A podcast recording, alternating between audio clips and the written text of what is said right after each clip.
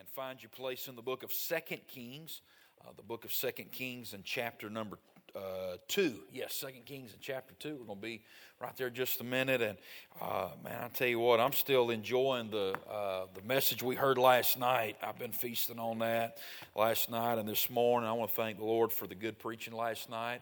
And uh, I want to get in, whatever God's doing, I want to get in on that. I want to be in on it, and I want it to be inside of me and I want to be involved in it. And uh, I don't ever want to be on the outside looking in. And uh, I'm thinking, I'm just, I'm just thankful for all the. I was thinking about all the, all the. When he was preaching last night, I was thinking about all the, all the, all the meetings, the revival meetings, camp meetings, youth camps, all kind of stuff, where God did a work inside of me, and uh, I just want to thank God. There's a song that some, I'm sure somebody sings it around here. I've, I've heard it sung several times. It just says. Uh, that song says, I just wanted you to know. You know what I'm talking about, that song? And there's a phrase in that song that says, uh, For all the times I've seen your glory. For all the times I've seen your glory. Every time somebody sings that song and I hear that phrase, it's just like 30 plus years of just meetings and just times with the Lord just, just fly through my head real fast. And I think about, man, I'm just thankful for all the times uh, that I've seen your glory. It goes along with what Brother Cooper preached, I think, on Tuesday night as well, about seeing his glory. And uh, I just want to thank God for that. And my prayer for these morning meetings have just been, Lord, just, just speak to our heart, challenge us, encourage us. And uh, again, I'll, I'll, tell you, like I told you yesterday morning, my plan's not, I'm not trying to, I don't, I'm not trying to beat anybody up. I appreciate you coming on a, on a Thursday morning, coming to church. And, and uh, we've been having revival all week. And I appreciate your willingness to come. And it is a great crowd for morning service. And I, I thank God. I thank God for the opportunity. But at the same time, I do want to preach what Lord put on my heart. And it's kind of a challenge just a little bit, but I hope it's encouraging, edify you and encourage you. And uh, I'm looking at the life of Elisha and what the Lord's put on my heart these days. And I've never preached these things quite like this just just for these these days. And i may never preach them again. I don't know. It's just what lord's put on my heart for these days. And uh, is uh, not so much the miracles of elisha. I've preached through those uh, but, but thinking about the, uh, the obstacles of Elisha, thinking about some of the things that he had to face and some of the things that, that he overcame. And yesterday, uh, we looked at uh, the obstacle of Elisha about forgetting self, well, the obstacle of self, getting over yourself. And you're going to have to do that to serve God. You gotta you got to get over yourself if you're going to serve God. You got to abandon self and, and, lose your identity and, and, uh, and find your joy, find your uh, your plans and find everything for your life. Find it all in the Lord. And I believe Elisha did that, had an element of that. Not that that's the only time he had to do it, but I think he did that when he was burning plows and eating cows and, and uh, going on to serve God with his life and giving up everything to serve God. I think there was an element of forgetting himself and putting God first in his life. And so we looked at that, the obstacle of forgetting self. That's not easy to do. And, uh, but it is something that he had to, had to deal with. And then this morning, I want to look at this obstacle that Elisha faced I'm going to call it this fighting sin. Fighting sin. So we have forgetting self. And this morning, I want to look at the obstacle of fighting sin. I, I think about a quote that I read, and I'm sure you've heard it as well from the old Puritan writer John Owen. He's, he's known for saying this Be killing sin, or it will be killing you. Think about that. Be killing sin, or it will be killing you. And there is a constant fight in our life, not just to forget ourselves and to stay humble, but also a constant fight in our life against sin. Isn't that right? And against the flesh. Uh, because this flesh wants to sin. I don't know about your flesh, but my, my flesh likes to sin. It won't sin. It craves sin.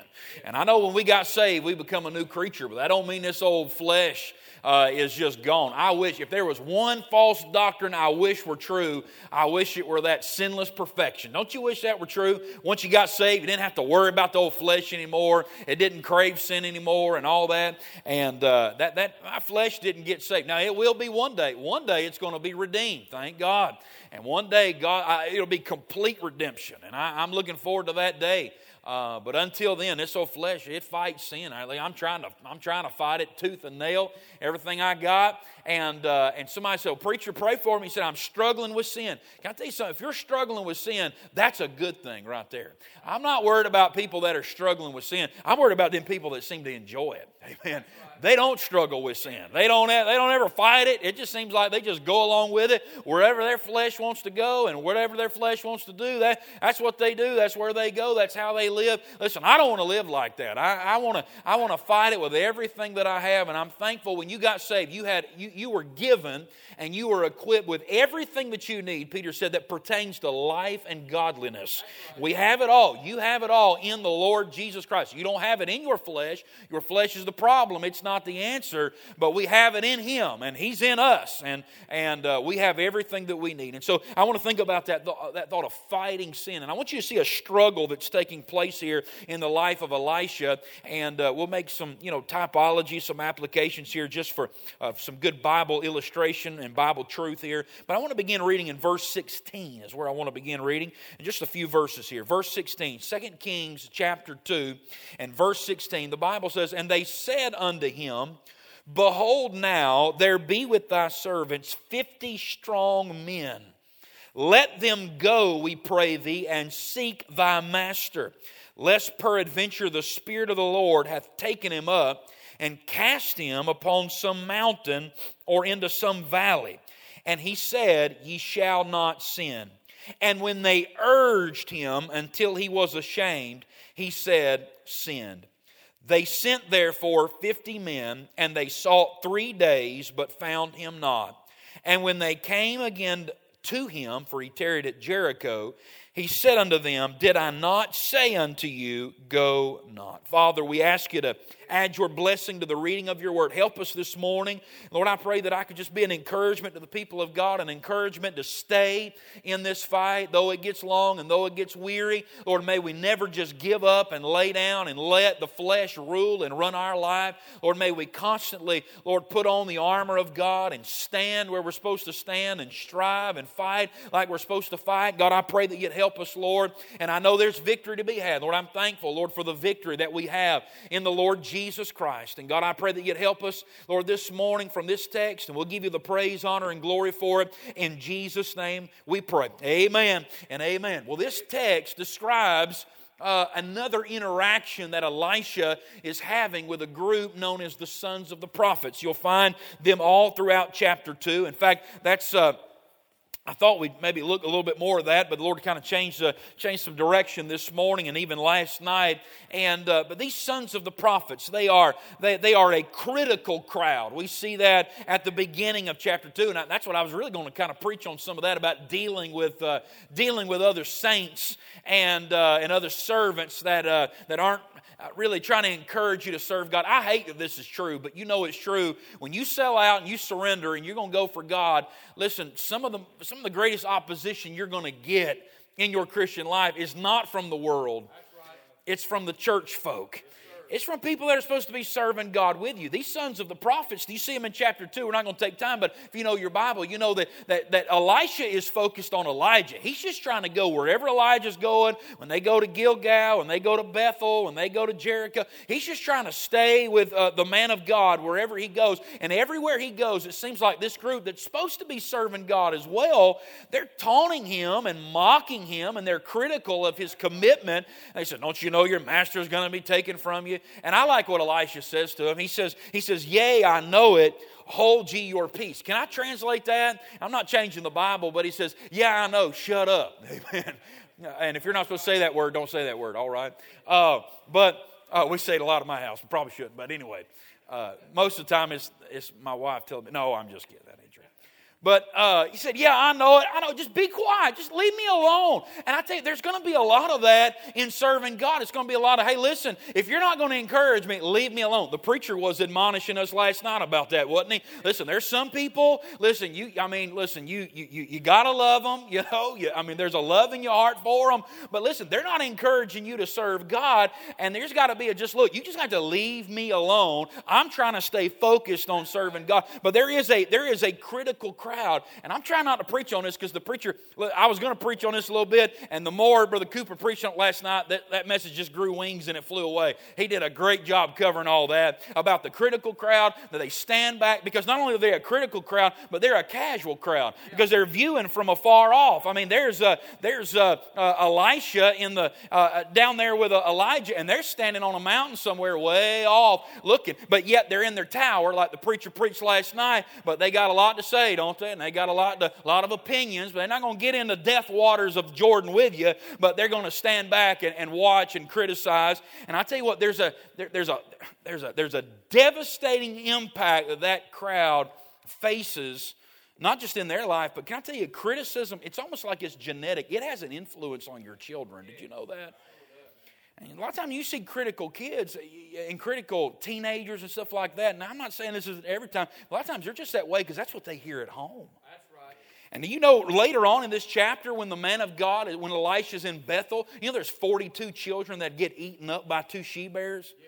Now, I'm not trying to make connections and draw lines where there's not one, but did you know where he was criticized by some of these sons of the prophets? It was in Bethel, is in that same place. And can I tell you something about children? They just don't go out and make fun of people unless they've been hearing that stuff at home.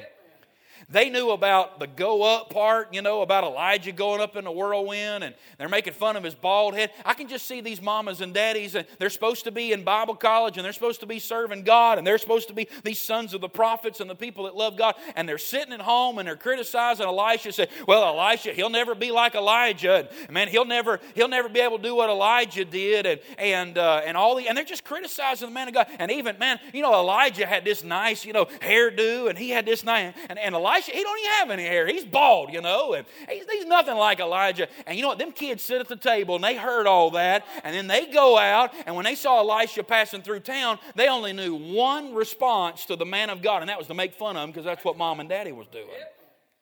And it cost them their life. I ain't preaching that, but if I was, that's some stuff I would have said.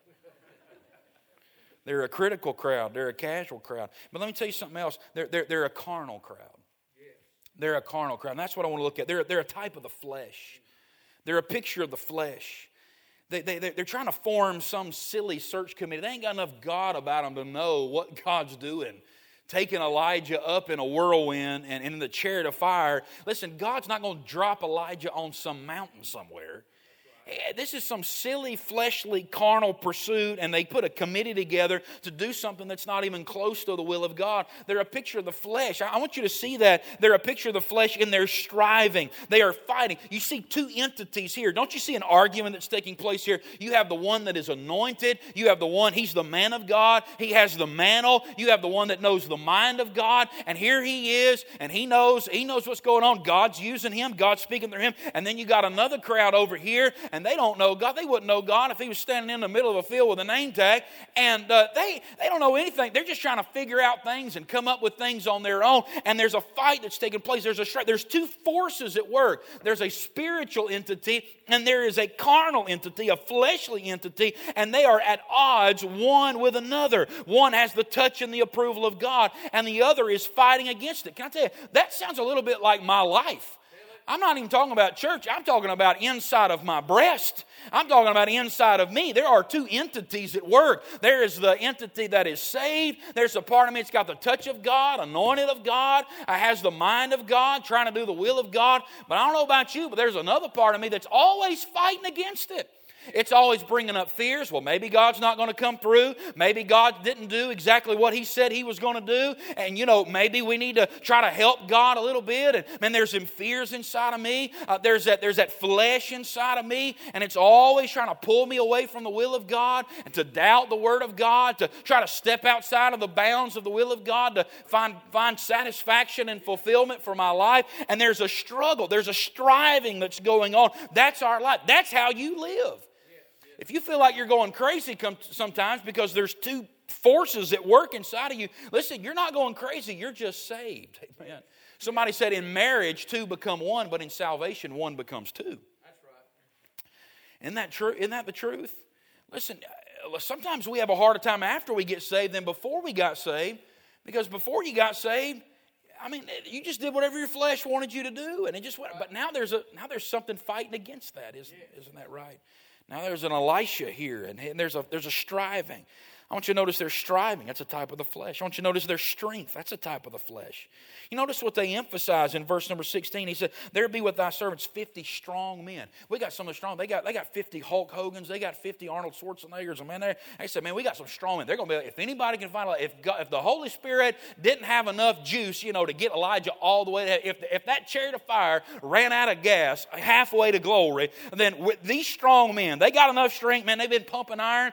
Man, they're, they're the Navy SEALs, man. They can, they can, they know tracks and they can see trails and, and man, they, they, they, they know it all. They know these mountains. They know these hills. They know every, every, every back road and, and they, they know it all. And if anybody could, anybody could, could, could help God, if anybody could, you know, you know, do, do something. Maybe God wasn't able to, you know, get it all done. These strong men will be able to get done. Can I tell you, that's just like the flesh, isn't it? It's always trying to get the physical to help the spiritual. Listen, God doesn't need your strength. Amen. God doesn't need my strength. In fact, He works more in our weaknesses. He'll, he can do more with 50 weak men than He can do with 50 strong men. You know why? Because it's God that gets the glory when He uses our weaknesses instead of our strength. But that flesh, it's always operating in the natural. Elisha was relying on the power of God. He didn't need strength, he had the power of God. These sons of the prophets were trying to calculate and figure and form how they could use strength and brute strength to get the will of God done and get the work of God done. And that's how the flesh is it's always physical strength.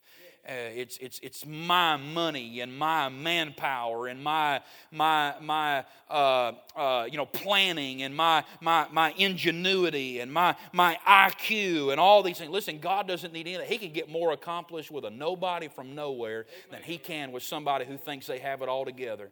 We don't need a church full of millionaires. We need a church full of prayer warriors and people that love God and want to serve God. He can do more with that than he can do with anything. Amen their strength, their striving.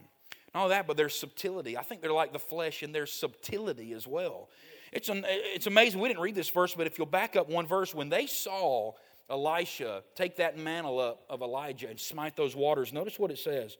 When they saw, the, saw him, they said, here, here, verse 15, the spirit of Elijah doth rest on Elisha. Now look what it says. And they came to meet him and bowed themselves to the ground before him. They came and ran to Elijah and they and they come down and bow. What they were saying is, Elisha, you are our master now. But how many of you notice in the very next verse, they start arguing with Elisha about what the plan is. Listen, you can bow down all you want and you can say whatever you want, but if you don't do what the master says do, you're not a servant. And let me tell you how the flesh is so subtle. Let me tell you how the flesh is so sneaky. Here's how the flesh works it, it, it presents itself as a servant, but it really just wants to be your master it presents itself as a servant, but it really just wants to be in charge. It's best never, that's why we ought to make no provision for the flesh. There's been, a, that's how sin works. It's very subtle. It comes says, listen, you can use me and I'll help you have a good time. But listen, there's a day when you mess around with sin, there's a day you're going to wake up and you're not the master anymore playing with sin. Sin is the master and it's telling you what to do. And there's been a lot of people let sin in their life and let flesh run their life because they think they could use it to have a good time, but then it's not it's not long they find out, you know what? Uh, I'm the servant to sin. I'm not the servant of sin. Uh, or I'm not, I'm not, uh, I'm not uh, the, the master of sin. I'm the servant of sin. It always presents itself as a servant, but it always ends up trying to be the master and trying to run the show. And that's exactly how they, they come down and they bow right down in front of Elisha, but really they had their, they had their own agenda, didn't they? They didn't come to Elisha's feet and say, All right, tell us what we need to do. You're, we're, we're your servants. You're the new master now. You tell us what you want us to do. No, they came and they acted like they were going to be a servant to Elisha, but really they come with their own plans, their own agenda. They'd already put a committee together, had a plan together, 50 strong men. They had their maps and their compasses and their binoculars, and they had it all together because they already had had an idea of what they're going to do. And that's exactly how the flesh works. And let me just give you just a few admonitions uh, that we can learn from Elisha when we're fighting against sin and we're fighting against, against the flesh. Let me give you just a few encouragements here and th- things we could do. Number one, fighting sin, fighting the flesh. Number one, I want you to I want you to put this down here. First of all, the first thing we need to do is recognize the desires of the flesh recognize the desires of the flesh. You know, the entire, listen, the entire point of this search committee that was put together by these sons of the prophets, the entire point of this search committee, well, listen, was to seek out something. It's actually a someone, Elijah, but it's a something. To seek out something, listen, that God had removed out of their life. God had taken something out of their life. Don't, I mean, you know this, that God is a remover. Did you know that? He is a remover. God will remove things out of your life. God is a taker sometimes. He will take things out of your life. Now listen, he's not he, he's a giver. I'm thank I thank God he's a giver and whenever God removes something out of your life, it's because he's going to make room for something better. Now it may not be what you had in mind, but it's going to be something better. And because it's going to be his will and what he wants to put in your life. But God will take things out of your life and God will remove things out of your life. Some things are just automatically removed because they're outside of the bounds of the will of God and the Word of God, and it's stuff we're not supposed to be messing with, and it's stuff we're not supposed to be dealing with, and it's things that we ought to leave alone, and so we ought to have nothing to do with them at all. Uh, but God will take things out of our life that we ought not to, uh, to go back and try to find, and that's exactly what Elijah was to them. No doubt he was special to them, no doubt he was loved by them, no doubt he was important to them, but God took him. He's gone. He's gone.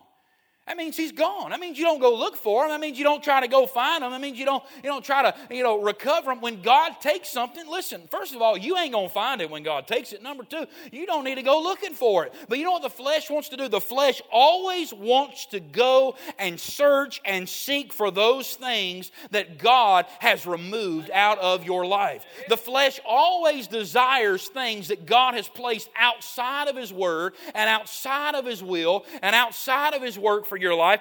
The flesh always wants what God said you can't have. That's right. That's what flesh is. The flesh is naturally that way, isn't it?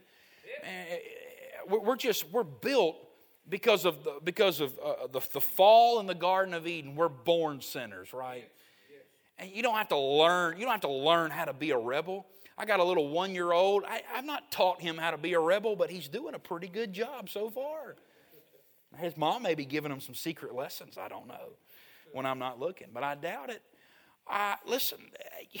That boy, he just knows. He knows to rebel. Somebody said, "Them babies, they're a, vi- they're a, it's a viper in a diaper." Amen. I, I don't know. I, I can I can see some of that being true. You know, no doubt about it. But you don't have to. It's, it's just innate. It's inside of us. We're just rebels, not just against God, but just any uh, God placed authority in our life. You know, if you see a, sign that says, you know, wet paint, do not touch, what do you want to do more than anything in the world? Just like, just want to see, right? Because there's something inside of us that just wants to rebel. When there's a line drawn, when they say, don't cross this line, well, listen, I want to cross that line. Have you ever been on the interstate? You see them cones, you know, and, and, and marking off a whole, you know, lane of traffic, and, and you think there's nothing going on over there. How many of you ever just wanted to hit one of those cones? Boom, you know. How many of you ever hit a cone? I've, I don't. I didn't. I may have, but not on purpose. But sometimes I just want to cross the line. If there's a line, I want to cross it. If there's some, some, don't do this. You know, don't think about the color red. You know, what's everybody thinking about right now? That's just how we're. That's how we're wired. When God says don't and say here's a line, don't step across it. That's what we want to do. Can I tell you where those desires are coming from? That's your flesh. That's not the Spirit of God. The Spirit of God inside of you is always leading you towards truth. It's always leading you towards righteousness. It's always leading you towards honoring the will of God and the Word of God. But that flesh, it's always wanting to search for and seek after and pull you towards something that God has placed outside of His will for you at that time. The flesh always wants what's outside of the will of God. And that spiritual man Elisha, although was he heartbroken when Elijah left? Yes, read the text. He cried out, My father, my father. Yes. He's not happy that Elijah's gone. He's not happy that he, he's lost his spiritual father. He's not happy about those things. But yet, at the same time, there is a contentment in the will of God. There is a satisfaction in the will of God. He understands this is God's will for his life. This is what God's doing. This is God's program. He calls the shots, and, and, and there's a contentment. And so it is with, uh, with every saved person. Inside of you, there's the Spirit of God. And he is content with the will of God. He's content with whatever God wants to take out and whatever God wants to put in. He's content with those things, but there's the flesh that's never content. That's right. Never content. Paul said in the book of Galatians, he said that the flesh lusteth against the spirit. There's a battle inside of us. That word lusteth, it means a strong desire for that which is forbidden. There's a there, the reason you'll never reconcile the two enemies that live inside of you it, it, until we get to glory is because there's no middle ground for them to agree upon. There's the spirit, he wants to always honor God. There's the flesh that wants to always pursue that which is outside of the bounds of God's word and God's will. And you can easily spot the source of your desires by all you got to do is just line them up with the word of God. What does, right. what does God say? What does God say? In fact, if, I don't know how, I'm not sure exactly how everybody knew that this was the time that Elijah was going to be taken in the whirlwind to heaven, but everybody knew it. In verse number one of chapter two, it says, And it came to pass when the Lord would take up Elijah into heaven by a whirlwind, that Elijah went with Elisha from Gilgal. Everybody knew it. The sons of the prophets in Gilgal knew it, or in Bethel knew it, and Jericho knew it. They all knew it. Everybody knew that this was this is what God had said. I, I, I think possibly a, a, a plausible explanation would be that Elijah sat everybody down and told them. He said, Look, God showed me, He's about to take me. God showed me uh, that I'm about to leave. This is the Word of God, this is the will of God. I'm going to go to glory. He's taking me to heaven. That's what it says. To be taken up into heaven by whirlwind all the way, all the way to glory, all the way to heaven. This is the Word of God, this is the will of God. And it was clearly spelled out to everybody. Everybody seemed to know it. And yet, these sons of the prophets, they have a desire that doesn't line up with the revealed Word of God and the revealed will of God. You can always test. In fact, you should always test your desires with the will of God and the word and with the Word of God. With the Word of God. If it doesn't line up, listen, that's not the will of God for your life. I know that's simple preaching, but isn't that right? I mean, test it with it, prove all things. Hold fast to that which is good. Prove it all with the Word of God. You need to recognize the desires of the flesh. Recognize. I mean, have you ever struggled with that? Uh, like, is this from me or is this from God? Yeah. I'm going to tell you something. God will, God will reveal it to you in, your, in, in His Word. He'll show it to you. You line it up with the Word of God. Recognize the desires of the flesh. Number two, resist the drive of the flesh resist the drive of the flesh. It's amazing here that these men, they, they, they, they come to Elisha with this request. Let's send a search committee out and let's find a search party and let's go find Elijah. And, uh, and immediately, what does Elisha tell them? Ye shall not sin. That's in the end of verse number 16. Ye shall not sin. No, the answer is no. But what do they do? They continued in verse number 17. They urged him they urged him. You know what that means? It means they kept asking. They kept asking. And they kept asking. And they kept asking. How many y'all got kids like that? They just keep you say when you say no, they just keep asking and keep asking. Well, honestly, there's a remedy for that if you do got kids like that. Uh, anyway, you can talk to talk to your preacher. That's a good idea. And uh, talk to the our preacher. Hey man, I like that. And uh, he'll help you out with that. But there's a remedy. They don't listen. If my dad said no, and uh, and if I were to ask again, I would be in a lot, I mean, I would get a very, very, very nasty look, a very scary look. And if I had the audacity to ask again, I'm sure I would wake up in a, in a hospital six months later. You know, I mean, that's just, I mean, when dad said no, that meant no, right? That means no. But can I tell you something? There's some kids, uh, they're, they're, they're, they're, they've not been trained. There's no discipline. There's no fear of parents. There's no fear of retribution or anything. And, and they're just immaturity and, uh, and they don't respect authority. And they'll just keep asking and asking and asking and asking. Can I tell you, that's how your flesh, your flesh does not respect authority. Uh, your flesh does not have any fear of God at all. Your flesh does not respect, and it will just keep on and keep on and keep on and keep on. And can I tell you something about the flesh that everybody can say amen to? Because we all know this by experience. It never gives up, does it? Right. It never gives up. Man, I tell you, one of the most discouraging things I ever heard was Brother Ballou get up in class one time and tell us uh, uh, students, and he said, You know what? I, um, I, don't remember how old he was then. I think he was probably already in his 70s, maybe late 60s then when I was in Bible. And he said, You know what? Even at this age, the flesh never quits. I still have temptation, and I still fight this, and I'm still struggling with that. And I thought, Are you kidding me?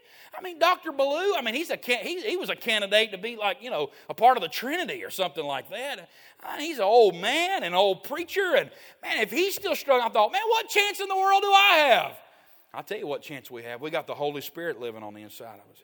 And I don't care how old you are and how long you've been saved. You can been saved. Uh, you can be saved 400 years. It don't matter. You're still going to be struggling with your flesh. You know why? Because it never quits. You can crucify it and you can mortify it, but you got to do it all over again and all over again because it never quits. It just keeps urging. It just keeps urging. It just keeps urging and urging. It has a drive. But I, can I tell you what you got to do? You just got to keep resisting. That means every single day of your life, you got to get up and you got to submit yourself to God and you got to resist the devil. And the Bible says he'll flee from you. You got to make no provision for the flesh. You got to crucify this flesh. You got to die to self and be alive unto God. And I tell you, that's an everyday thing. You know why you got to be on guard every day? Because the flesh don't take a day off. It never takes a day off. It's always urging, always urging. It's the drive of the flesh, always urging until until you eventually give in. That's what it wants. It wants surrender. It won't surrender. The flesh is relentless until it gets its way. And so it works in our lives through continuation. And then, not only while it's working in continuation, it just never stops, it works through manipulation. Because notice what it says in the text here it says that they, ur- he, they urged him till what? He was ashamed. You know what the word ashamed means? It means embarrassed, is what it means. I don't, I don't know what they were saying, but I, I, if I could just use my imagination, maybe they were saying stuff like this Man, Elisha, I thought you really loved Elijah. I thought he meant something to you. I thought, you know, I, I, thought, I thought, you know, he was he was like a spiritual father Do you. Think about all the things. What if he's what what, what if he's starving to death oh, on the side of some mountain cliff somewhere? What if he's hanging on for dear life? Well, you know what? What what, what if he was casting something? He don't have anything to drink and he don't have anything to eat and he's out there all alone and it gets so cold at night and these deserts and man, he's just out here and, and, and you don't even care. You're just going to sit right here and take his spot. This is probably what you wanted all along, Elisha. You wanted to take his uh, take his mantle and you wanted to take his position and you just think you're all that. And they, I don't know if they're saying these things like that, but that would be stuff that would make me ashamed. And they're preying on his insecurities and they're preying on his doubts and his fears and they're preying on all that. Can I tell you, the flesh knows how to work you over. How many times have you ever denied your flesh? How many times have you ever took a stand against sin and said, you know what, I can't go along with that. We're not going that way. I, am not doing that. And even in my own life or even, even, even with, with others, and you just had to say, look, I, I, I just can't, that's just fleshly, that's carnal. I'm not doing that. I'm not going that way. I'm not going. And, and, and how many times have you ever do, done that just for your flesh to turn around and make you feel like the bad guy? You ever feel like the bad guy because you took a stand for what's right? I'm tell you what that is. That's your flesh. Listen, the Holy Spirit will never make you feel like the bad guy for doing what's right. I'm going to tell you something. But, but, but the devil, he's so deceptive, and your flesh is so subtle and sneaky. It has a way. It has a way to make you feel. No matter no, no, no matter what you try to do, your flesh just it turns it around and makes you feel like you're the bad guy for saying no. Satan will stir up other carnal people. He'll stir up other people that'll criticize you and say, "Well, that he's just so judgmental, and he's he's a legalist, and uh, and he's just he thinks he's better than everybody else." When all the while, you're not trying to do, all you're trying to do is do what's right and do what God told you to do and, and stand for truth and, and try to try to lead your, yourself and your family and your church lead in, in, in, the, in the paths of righteousness and spirituality. But that carnal crowd and that carnality inside of you has a way to turn it all around. You say, what do they do? They're just trying to get you to give in. They're just trying to get you to surrender. And he will stop. He has no shame. Listen, you know why? You know why the devil don't quit? You know why Elijah quit? Because he had some shame. He got ashamed shame. You know why the devil don't quit and your flesh don't quit? Because it don't have any shame. It never get, it's not ashamed about anything. It don't get embarrassed about nothing. And it'll never quit and it'll never give in. You're right. It just keep on going. Keep on going. Keep on going. And listen, you might get to the feeling you feel like you're outnumbered, but can I tell you something? Listen, you and God are always the majority. You're never outnumbered. You're never outnumbered. And if you'll submit yourself to God and you will resist the devil, listen, he will flee from you. That's what the Bible says. That first thing is submit yourself to God. You run to God and you reckon yourself as a servant of God and say, you know what? I don't make my own decisions. I can't call the shots. This isn't up to me. God's already made the decision about this thing in my life, and I and you submit yourself to God, you resist the devil. And the Bible says he'll flee from you. Listen, when we're dealing with the flesh and dealing with sin and dealing with our enemy, we have to learn to get the grace from God to say no to the flesh. He has grace for us to say no. And we have to be just as persistent fighting sin as the flesh is pushing sin and urging us. Sin. Because tempta- temptation is an everyday reality, so sanctification must be an everyday pursuit. It's got to be every day. It's got to be every day. You can take a day off when your flesh decides to take a day off, but it don't ever take a day off, does it? So when we're fighting the flesh, we're fighting sin in our life. We're going to, we're going to win this war against sin in our life, first of all, we're going to have to recognize the desires of the flesh. Secondly, we need to resist the drive of the flesh. And then lastly, let me give you this and I'm done. We need to remember the disappointment of the flesh. We need to remember the disappointment of the flesh. How many of you know this, this little excursion here to go find Elijah on some mountain? It was doomed before it ever got started, wasn't it? I mean, how, how many, every reader, everybody reading this text, you already know that's stupid. that's silly. What, what a waste of time. And if you're not supposed to use that word, don't use that word either. I'm sorry. Uh, what a waste of time. What are they doing? I mean, 50 strong men, they go out for three days I, I mean, you're literally, what a waste of time. I mean, there's, there's a million other things that would be much more productive than looking for something. Here's why it's a waste of time because they were looking for something that wasn't there. They were searching for something, listen to this, they were searching for something that they were never going to find. That's right. And that's how the flesh will send the flesh will send you on a pursuit yes. to look for something that doesn't exist. The flesh will send you on a pursuit to try to find something that's not even there. And so it only has one. Anytime you've ever pursued sin, it's not because you wanted sin, it's because you wanted pleasure. It's because you wanted gratification. It's because you wanted fulfillment. Nobody goes off and says, Man, I just I just want sin. We love sin because there's what in sin for a season? There's pleasure in sin for a season. That's what it is. Uh, that, that, that's we don't think about the wages, we don't think about the cost, we think about we think about, we think about but, but listen, how many of you know this that that pursuit of sin, you're pursuing pleasure, you're pursuing fulfillment, you're pursuing gratification, but it only get that's what it promises, that's what it says it'll give you, that's what it that's what it that's what it says that it's going to hand you, but it only ever gives you one thing, and that's what? Disappointment.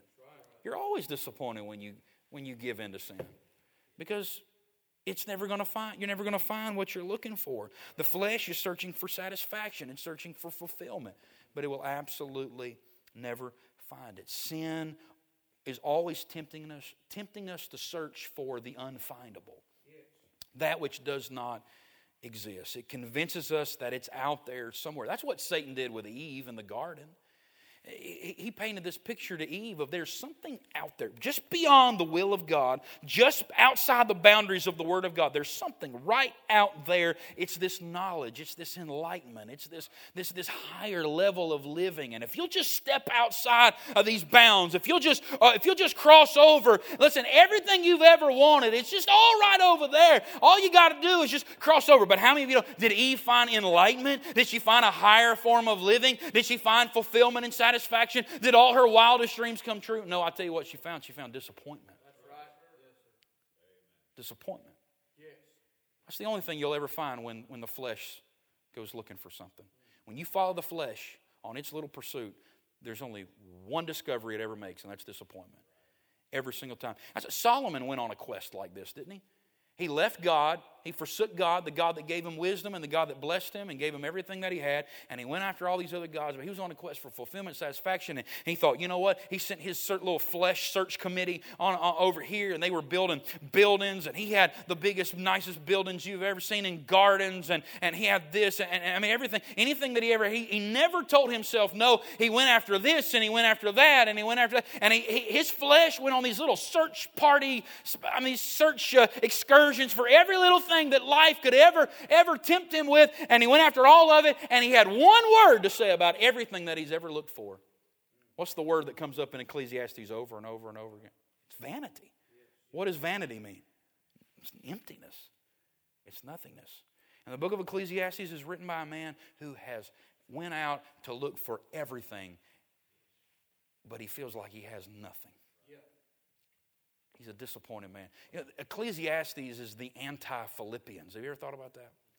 Ecclesiastes, I'm just throwing this in here. Ecclesiastes was written by a man who had everything but was miserable. Philippians was written by a man who had nothing. He's sitting in a jail cell. But he can't quit talking about joy. Every chapter, he said, Joy, joy. He, had, he felt like he had everything. Isn't that amazing? Yes. You'll have more fulfillment sitting. Don't go out looking for stuff. You just sit down and be content with where God put you and what God has given to you. And I promise you'll have more peace and more rest than that crowd that has 50 strong men and they're out under every bush and looking, and we're almost going to find out, oh, he's out here somewhere. You're looking for something that doesn't even exist That's Right. because you don't trust God. Vanity. And how does the text end?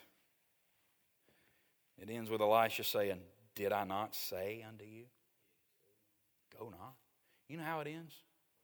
It ends with an I told you so. I told you so. Can I tell you, that's how every excursion for sin ever ends? It ends somewhere along the line with a preacher or at least the Holy Spirit inside of you saying, Hey, I told you so. Yes. I told you. And listen, I, I, I, I listen, when somebody mess, ruins their life and, and, and, wrecks their life in sin, goes off, and uh, listen, I, I don't call them up on the phone and be like, Told you. now, do I want to? Absolutely. Absolutely, I want to. But now I don't, I don't do that. But you have to think when somebody's living in the, I mean, in the, in the, in the utter disappointment of what sin has actually delivered, it's not what it promised, but it's what it gave them. They know. They, they, they know that, man, I wish I'd have listened to the preacher. I wish I'd have listened to the Holy Spirit. Right. I wish I'd never done this because it ends with just a big I told you so. That's the way living after the flesh will always. How many illustrations do we need? How many illustrations? I'm sure everybody in here could get up, either give a personal story or something they know of, of, of an I told you so. Somebody, you, they went out of the flesh, they were warned not to. They let the flesh run their life and rule their life, and it just ended in utter disappointment. It always ends like that. That's why we got to fight it. That's why we got to stand up to it. And that's why we got to be strong in the grace that is in Christ Jesus. That's why we got to wear the armor of God. That's why we got to mortify this flesh. That's why we got to walk in the Spirit. That's why we. That's why we can't make any provision for the flesh because it'll always trick you and deceive you and destroy your life and leave you absolutely empty. In fact, what's amazing is verse 15 at the end, and I'm done. They bowed themselves to the ground before Him. That's good you know what? What if they'd have done that and then instead of verse 16, start talking? Verse 16, they start talking. Yeah. What if they'd have bowed themselves before Elisha and just started listening? And said, Elisha, what's, what's, what's your plan? What do you want us to do now? But no, they, they bowed themselves for Elisha and then they started with their plan. And they started with their thing. I'm telling you where we need to stay. We just need to stay at his feet. And instead of bringing our own plans and our own agendas and all that, we just, we just need to listen and say, You're in charge. What do you want for my life? And I promise you, it won't end in disappointment. It'll end in, you'll get some delight. You'll get satisfaction, fulfillment for your life. And we all, every single one of us, we all have a flesh problem, don't we?